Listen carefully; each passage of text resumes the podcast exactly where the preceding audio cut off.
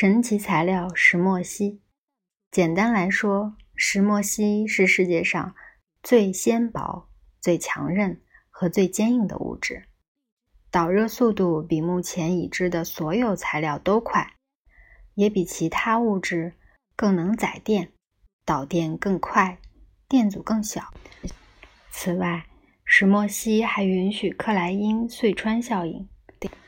克莱因隧穿效应是一种奇异的量子效应，物质内的电子可以自由地通过隧穿室垒，仿佛障碍完全不存在。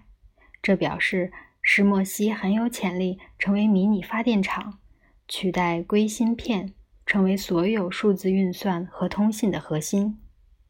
石墨烯纤薄、透明、强韧又易导电，因此。也可能成为未来触控界面的首选材料，不仅能用在我们已经习以为常的触控屏幕上，甚至连在物品和建筑上也能应用。不过，石墨烯最出名也最古怪的一点就是它是二维材料。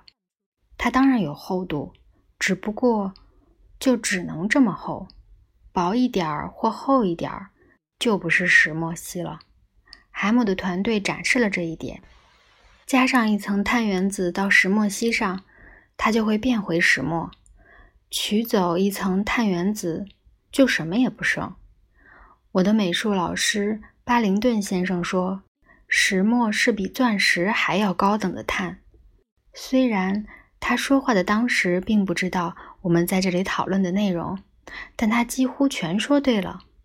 他还强调。石墨的原子特性很重要，这一点也说对了。石墨烯是构成石墨的基本单位，厚度只有一个原子。你用铅笔写字，有时在纸上留下的就是它。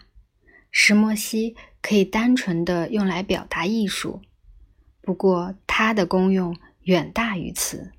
石墨烯和卷成管状的纳米碳管将成为人类未来世界的重要推手。从微观到宏观，从电子到汽车、飞机和火箭，甚至谁晓得呢？太空电梯，通通都将与这两种材料有关。没有石墨，就没有石墨烯，所以这表示石墨终于超越了钻石。